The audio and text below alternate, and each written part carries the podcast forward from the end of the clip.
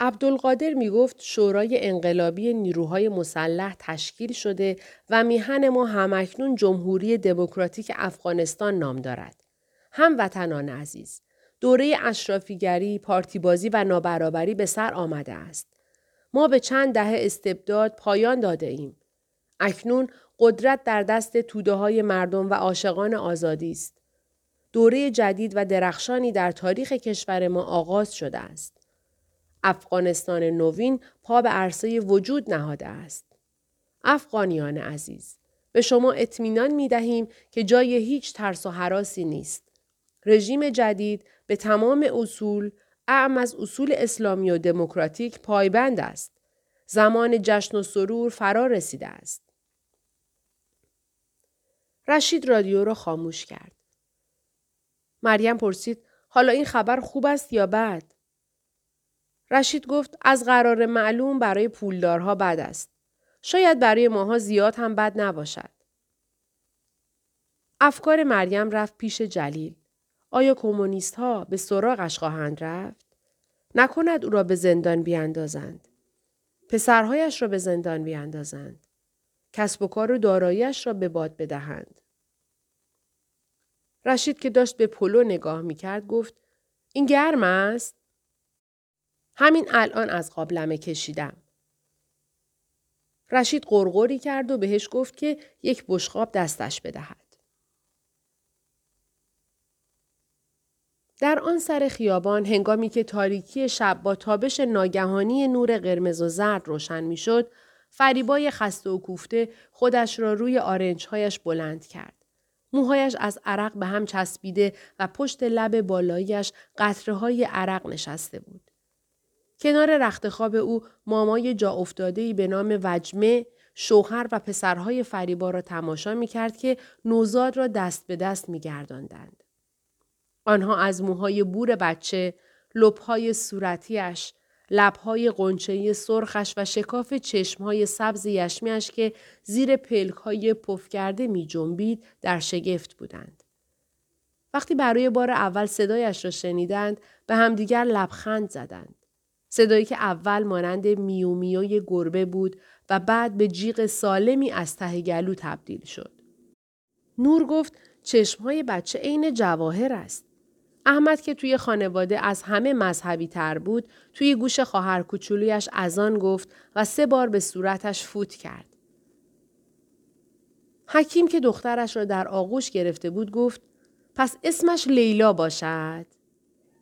فریبا با خستگی لبخندی زد و گفت بله لیلا زیباروی شب خیلی قشنگ است.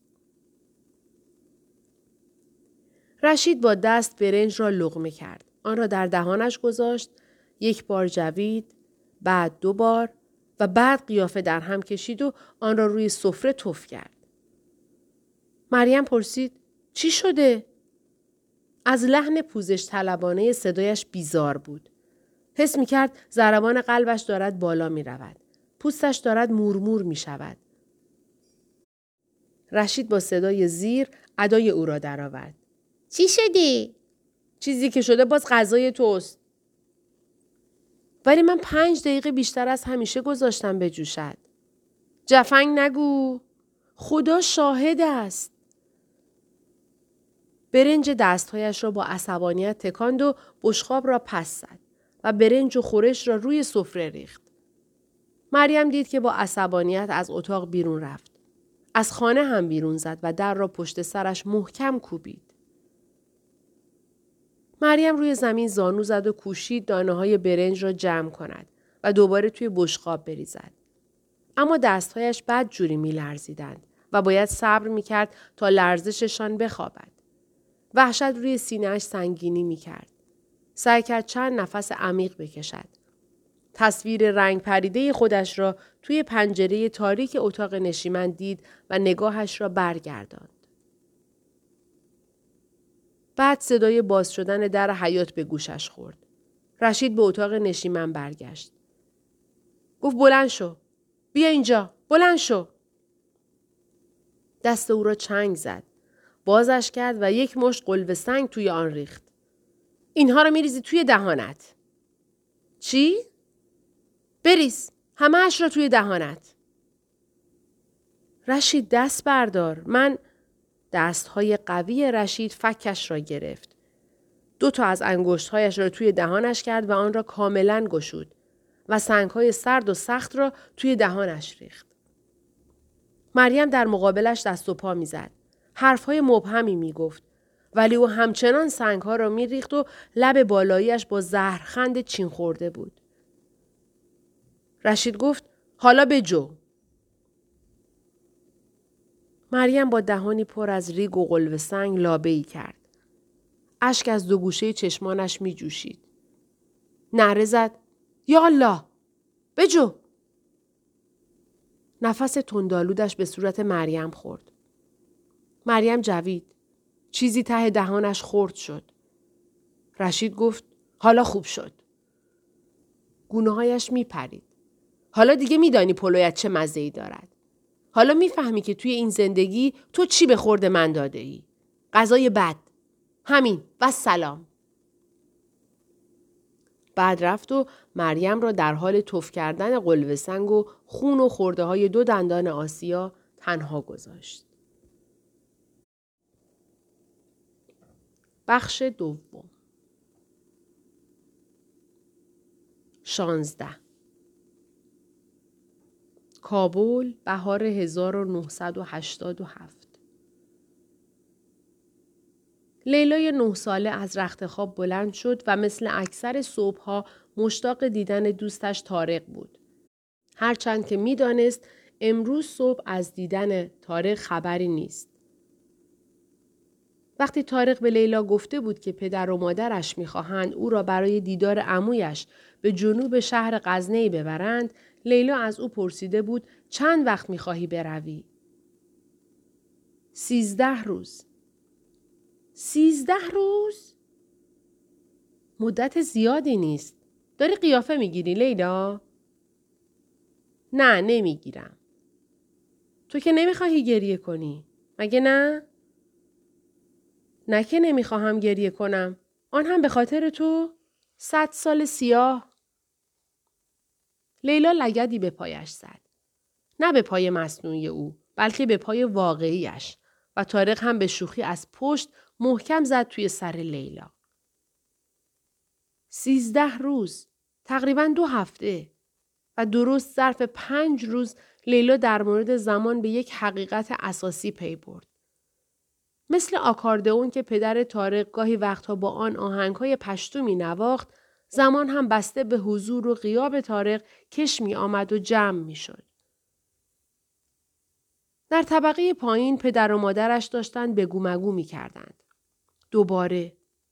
لیلا روال عادی را می دانست. مامان وحشی و سرکش بالا و پایین می رفت و اربده می کشید. بابا نشسته بود. رام و حیرت زده. مطیعانه به تایید سر می جنباند و منتظر بود طوفان بگذرد. لیلا در اتاقش را بست و برگشت. اما باز هم صدای آنها را می شنید. هنوز هم صدای مادرش را می شنید. سرانجام دری محکم به هم خورد. صدای گروه گرومپ گام ها. تخت مامان با صدای بلند قشقش کرد. به نظر می رسید بابا این دفعه هم جان سالم به در برده بود. حالا بابا داشت صدا می‌زد. لیلا دارد دیرم می شود. یک دقیقه صبر کن.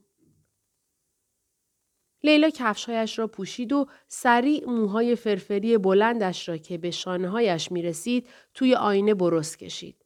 مامان همیشه به لیلا می گفت که او رنگ موهایش را همینطور موجه های پرپشتش را چشمان سبز فیروزهیش را گونه های چالدارش را استخوان گونه های برجستش و لب پایینی قنچهش را که مال مامان هم همین شکلی بود از مادر مادر بزرگش یعنی مادر بزرگ مامان به ارث برده.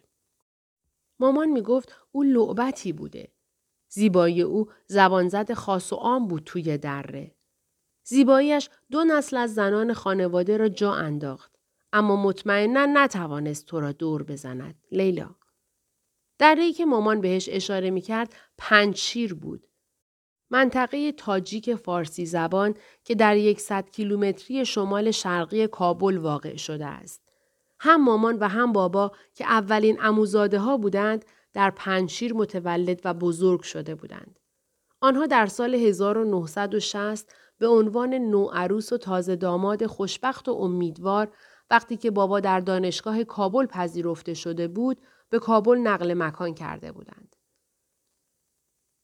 لیلا با زحمت خودش را به طبقه پایین رساند. خدا خدا می کرد که مامان باز هم برای دعوا از اتاقش بیرون نیاید. بابا را دید که کنار در توری زانو زده. لیلا این را دیده بودی؟ هفته ها بود که توری در جر خورده بود. لیلا کنار او چنباتمه زد. نه، باید جدید باشد. من هم به فریبا همین را گفتم. انگار می لرزید. مچاله شده بود. مثل همیشه که بعد از خلاص شدن از شر مامان این حالت را داشت. می‌گوید این جرخوردگی باعث شده زنبورها بیایند تو. لیلا دلش برای او سوخت. بابا مردی بود ریزنقش با شانه های باریک و دست های لاغر و ظریف. تقریبا شبیه دست زنها. لیلا که شبها به اتاق او می‌رفت همیشه او را از نیمرخ می‌دید که سرش پایین افتاده و توی کتاب است و عینکش روی نوک بینیش قرار دارد. بعضی وقتها حتی متوجه نمی‌شد که لیلا آنجاست. وقتی هم که متوجه می‌شد صفحه کتاب را علامت میگذاشت و با لبان بسته لبخند می‌زد. لبخندی دوست داشتنی. بابا بیشتر غزلهای حافظ و مولوی را از بر بود. او می توانست برای مدتی طولانی راجع به کشمکش بین بریتانیا و امپراتوری روسیه بر سر افغانستان صحبت کند. او فرق بین استلاکتیت و استلاکمیت را می دانست و می توانست برایتان توضیح دهد که فاصله بین زمین و خورشید مثل این میماند که یک میلیون و پانصد بار از کابل به غزنه بروی و برگردی. اما اگر لیلا می‌خواست در یک شیشه شکلات را باز کند و زورش نمی رسید، مجبور بود برود سراغ مامان و با این کار احساس خیانت می کرد. ابزارهای معمولی هم بابا را گیج می کرد. اگر به او بود لولای در را هیچ وقت روغن نمی‌زد. بعد از آنکه درسهای سقف را می گرفت باز هم همچنان چکه می کردند. کپک توی کابینت های آشپزخانه بی امان رشد می کرد و مامان می گفت در سال 1980 قبل از آن که احمد به همراه نور به جهاد علیه شوروی بپیوندد با وظیفه شناسی و تبهر به این کارها رسیدگی می کرد. اما اگر کتابی داشته باشید که نیاز مبرم به خواندن داشته باشد آن وقت حکیم مرد عمل است.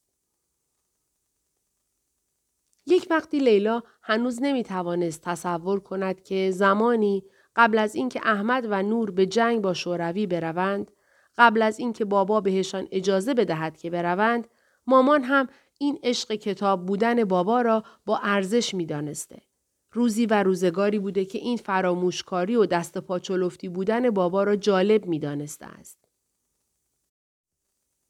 حالا بابا در حالی که خجولانه لبخند می‌زد پرسید خب امروز چند روز است؟ پنج روز؟ یا شیش روز؟ لیلا در حالی که شانه بالا می انداخت و از اینکه بابا یادش بود خوشش آمد. به دروغ گفت مگر برایم مهم است؟ من که نمی شمارم. مامان اصلا خبر نداشت که تارق رفته است. خب تا چشم به هم بزنی نور چرا قوهش را انداخته.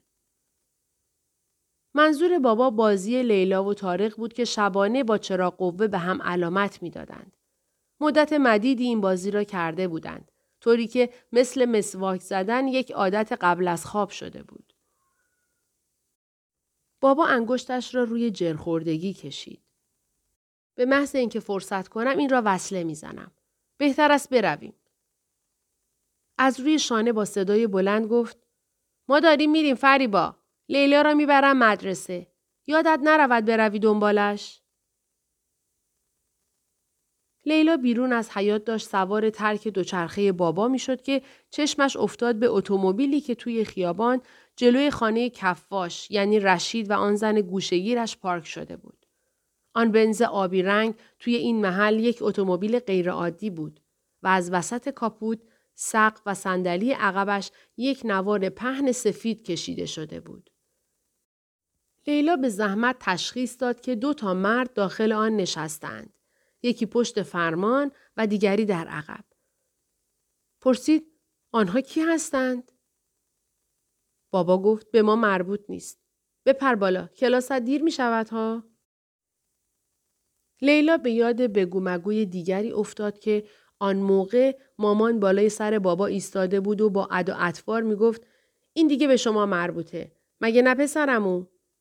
هیچی را مربوط به خودت نمیدانی. حتی پسرهای خودت را که رفتن جپه. چقدر التماست کردم. اما تو سرت را کردی توی آن کتابهای لعنتی و گذاشتی پسرهایمان بروند. انگار جفتشان حرامزاده بودند.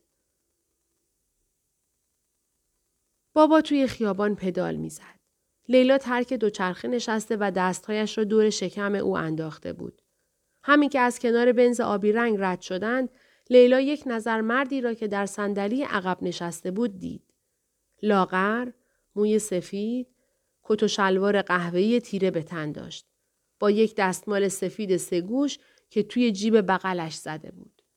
تنها چیزی که لیلا فرصت کرد ببیند پلاک ماشین بود که نمره حرات داشت. آنها بقیه راه را در سکوت راندند.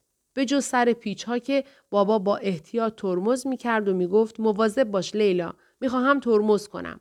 ترمز می کنم؟ آهان. آن روز توی کلاس لیلا متوجه شد که با غیبت تارق و دعوای پدر و مادرش خیلی سخت است که تمرکز کند. برای همین وقتی معلم صدایش کرد که پایتخت های رومانی و کوبا را بگوید لیلا قافلگیر شد. اسم معلم شنزای بود. اما دانش آموزان پشت سرش خال رنگمال صدایش می کردند. و این اسم اشاره به حرکت مورد علاقه او بود موقع سیلی زدن. بچه ها را با کف دست و بعد با پشت دست از چپ و راست مثل نقاشی که با قلمو کار می کند سیلی می زد. خال رنگمال زن جوانی بود با قیافه تند و تیز و ابروهای پرپشت. او در اولین روز مدرسه با غرور سر کلاس گفته بود که دختر یک روستایی تنگ دست از اهالی خست است. شق می ایستاد و موهای سیاه براغش را از پشت محکم جمع می کرد و گوجهی می بست. طوری که وقتی خال رنگمال به این طرف و آن طرف می چرخید، لیلا می توانست موهای زبر سیاه را روی گردنش ببیند. خال رنگمال نه آرایش می کرد و نه جواهر می انداخت. خودش هجاب نداشت و دخترهای دانش آموز را هم از این کار منع می کرد. او می گفت زنها و مردها در همه چیز برابرند و دلیلی ندارد وقتی مردها هجاب ندارند زنها داشته باشند. او می گفت غیر از کشور افغانستان اتحاد شوروی بهترین ملت دنیاست. این کشور با کارگرهایش مهربان است و همه مردمش با هم برابرند. برخلاف آمریکا که مردم از ترس جرم و جنایت از خانه هایشان بیرون نمی آیند، در اتحاد شوروی همه خوش و خورم در کنار هم زندگی می کنند. او می گفت در افغانستان هم وقتی راهزنان عقب مانده و ضد پیشرفت شکست بخورند همه شاد و خورم خواهند بود. برای همین رفقای روسیمان در سال 1979 به اینجا آمدند تا به همسایهشان دست یاری بدهند.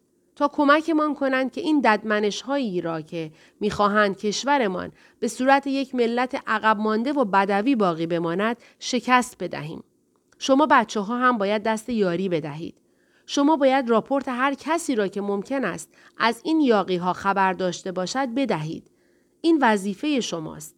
شما باید گوش بدهید بعد راپورت بدهید. حتی اگر آن شخص پدر و مادرتان باشد. دایی و امو یا امه و خالهتان باشد. چون هیچ کدام از آنها شما را به اندازه کشورتان دوست ندارند. یادتان باشد اول از همه کشورتان. من و همچنین کشورتان به شما افتخار خواهیم کرد. پشت میز خال رنگمال روی دیوار یک نقشه از اتحاد شوروی، یک نقشه از افغانستان و قاب عکسی از آخرین رئیس جمهور کمونیستی نجیب الله بود که بابا می گفت زمانی نجیب الله رئیس خاد مخوف یعنی پلیس مخفی افغانستان بوده. عکس های دیگری هم بود. بیشتر از سربازان جوان شوروی که در حال دست دادن با روستاییان، کاشتن نهال سیب و ساختن خانه بودند و همیشه صمیمانه لبخند به لب داشتند. حالا خاله رنگمال داشت می‌گفت من خواب و خیالت را به هم زدم دختر انقلابی؟ این لقبی بود برای لیلا چون که او در آوریل 1978 شبی که کودتا شد به دنیا آمده بود. هرچند اگر کسی توی کلاس کلمه کودتا را به کار می برد خال رنگمال عصبانی می شد او اصرار داشت اتفاقی که رخ داده یک انقلاب و قیام کارگر جماعت بوده علیه بیعدالتی. جهاد کلمه دیگری بود که قدقن شده بود. به قول او در هیچ استانی جنگی در کار نبود. فقط درگیری با آشوبگرانی بود که اجانب تحریکشان کرده بودند. و مسلما هیچ کس هیچ کس جرأت نداشت آن شایعات فزاینده ای را که می‌گفتند شوروی پس از هشت سال جنگ را باخته در حضور او تکرار کند. مخصوصا حالا که ریگان رئیس جمهور آمریکا موشکهای استینگر میفرستاد تا هلیکوپترهای شوروی را سرنگون کنند و حالا که مسلمانان از همه جای دنیا به این آرمان پیوسته بودند. مصری ها، پاکستانی ها، حتی عربستان ثروتمند که کلی هزینه کرده بود تا در افغانستان در کنار جهاد بجنگد. لیلا گفت بخارست، هاوانا. و آن کشورها با ما دوست هستند یا نه؟ هستند معلم صاحب. آنها کشورهای دوست هستند. خال رنگمال تندی سر جنباند. وقتی زنگ مدرسه خورد دوباره از مامان که قرار بود بیاید خبری نبود. لیلا با دوتا همکلاسیش گیتی و حسینه پیاده به طرف خانه به راه افتاد. گیتی دختری بود ریزه میزه و استخوانی و به شدت عصبی که موهایش را از دو طرف با روبان کشید و معصبی میبست. همیشه اخم می‌کرد و کتابهایش را مثل سپر سفت به سینه می چسباند و راه می‌رفت. حسین دوازده سالش بود. سه سال بزرگتر از گیتی و لیلا. منتها یک بار در کلاس سوم و دو بار در کلاس چهار را مردود شده بود. حسین هر قدر هم که هوش و ذکاوتش کم بود در عوض در شیطنت لنگه نداشت. با ادا و اصول حرف می‌زد و دهانش به قول گیتی عین چرخ خیاطی کار می‌کرد. و کسی که لقب خال رنگمان را بر سر زبانها انداخت حسینه بود. امروز حسینه داشت پند می‌داد که چطوری می شود خواستگارهای بیریخت را فراری داد. روشی مطمئن و تضمینی. بهتان قول می دهم. گیتی گفت احمقانه است. من کوچکتر از آن هستم که خواستگار داشته باشم. خیلی هم کوچک نیستی؟ خب حالا کی میاید از من خواستگاری کند؟ دلیلش این است که تو ریش داری عزیزم. دست گیتی به سرعت به طرف چانه اش رفت و با دلخوری به لیلا نگاه کرد که داشت با دلسوزی لبخند می‌زد. گیتی جدیترین آدمی بود که لیلا به عمرش دیده بود و با اطمینان خاطر سر تکان داد. به هر حال خانم ها می خواهید بدانید چه کار باید بکنید یا نه؟ لیلا گفت خب بگو. لوبیا کمتر از چهار قوطی نباشد. ها؟ همان شبی که بزمجه بیدندان میآید خواستگاریتان میل کنید. اما وقت. خانم ها وقتش خیلی مهم است. شما باید جلوی این بمباران را بگیرید تا زمانی که چای تعارف می کنید. لیلا گفت یادم میماند. خواستگارم همینطور. لیلا می توانست بگوید که او نیازی به این پند و اندرس ها ندارد. چون بابا قصد ندارد او را به این زودی ها شوهر بدهد. گرچه بابا تحصیل کرده بود اما توی سیلو کارخانه غولاسای نان کابل تمام روز در میان گرما و ماشینالات پرسر و صدا کار می کرد و به فرها و آسیاب ها سوخت می رسند. او قبل از اینکه کمونیست ها از کار برکنارش کنند معلم دبیرستان بود. این اتفاق اندکی بعد از کودتای 1978 تقریبا یک سال و نیم قبل از اشغال روزها افتاده بود. بابا برای لیلا از بچگی تفهیم کرده بود که مهمترین چیز توی زندگی بعد از سلامت تحصیلات است.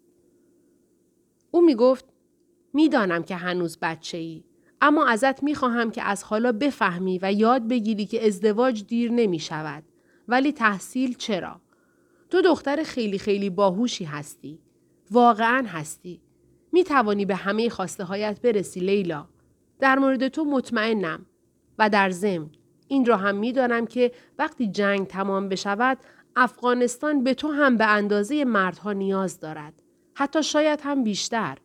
چون یک جامعه هیچ فرصت موفقیتی نصیبش نمی شود مگر آنکه زنانش باسواد باشند لیلا هیچ فرصتی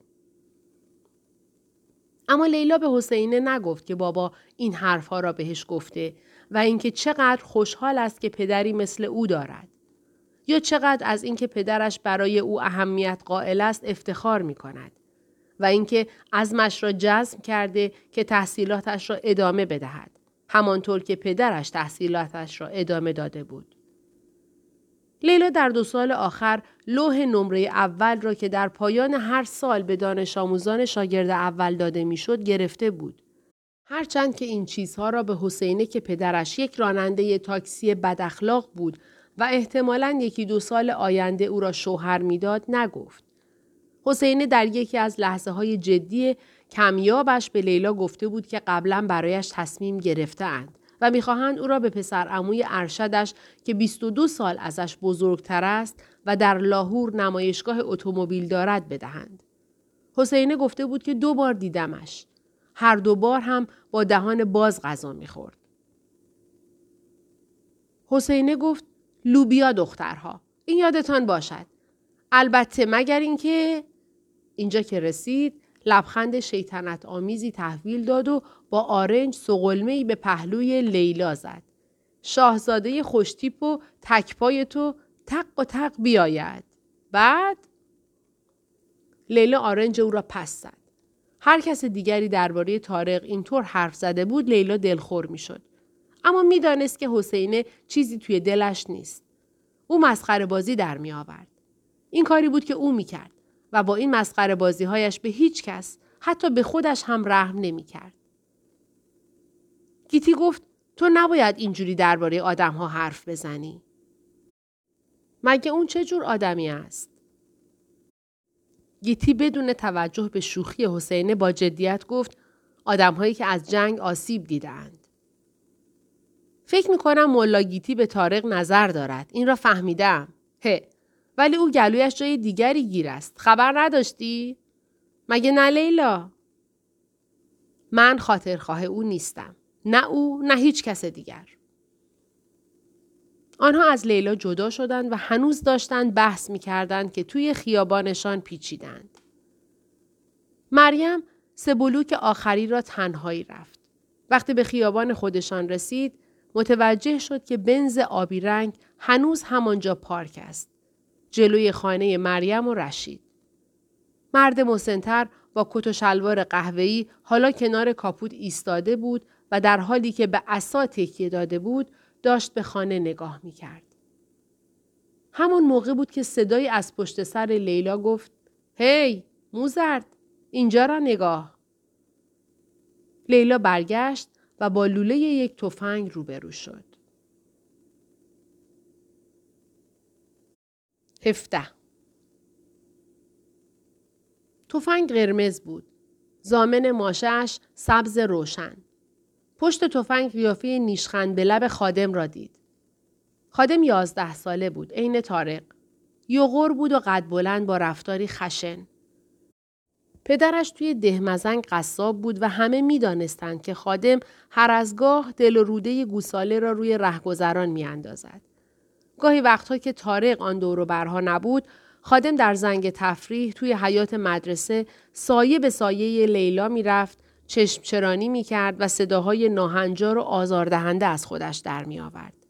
یک بار دستی به شانه لیلا زده و گفته بود هی مو طلایی خیلی بلایی می‌خواهم باهات عروسی کنم حالا داشت تفنگ را تکان تکان می‌داد گفت نترس نشان نمی‌دهد روی موهای تو نشان نمی‌دهد این کار را نکن که پشیمان می‌شوی بهت گفته باشم پسر گفت مثلا میخوایی چه کار کنی؟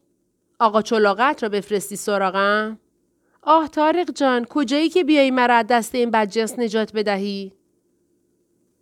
لیلا عقب عقب رفت ولی خادم شروع کرده بود به تون تون کشیدن ماشه.